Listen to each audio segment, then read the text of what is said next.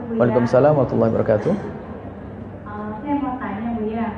Saya kan jaga bayi dan saya tidur dengan bayi. Pas ketika sholat subuh, bayi itu kadang bangun. Jadi saya kasih tidur dulu gitu. Eh, tapi kadang saya ikut tidur lagi gitu Bu ya. Jadi nggak sholat subuh. Kamu-kamu sudah jam 8, jam 9, gimana Bu ya? Baik. Saya kasih Bu ya. wabarakatuh. Salam. Tadi Buya kasih ilmu. Caranya Sholatlah dengan bayi. Nabi mengajari sholat dengan bayi.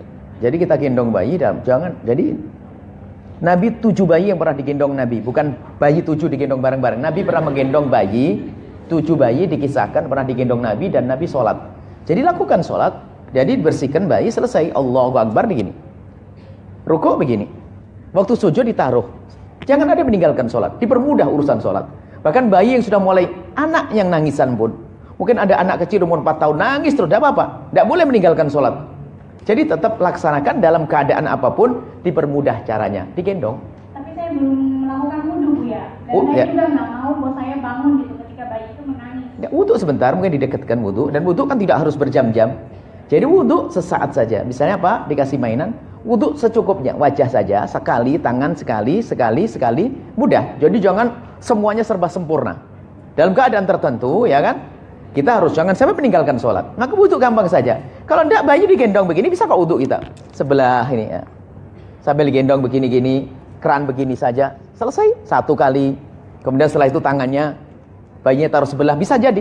Bisa saja kita ngerti keadaannya. Jadi hendaknya tidak boleh meninggalkan sholat dalam keadaan apa pun. Tapi ingat cara sholat itu ternyata mudah.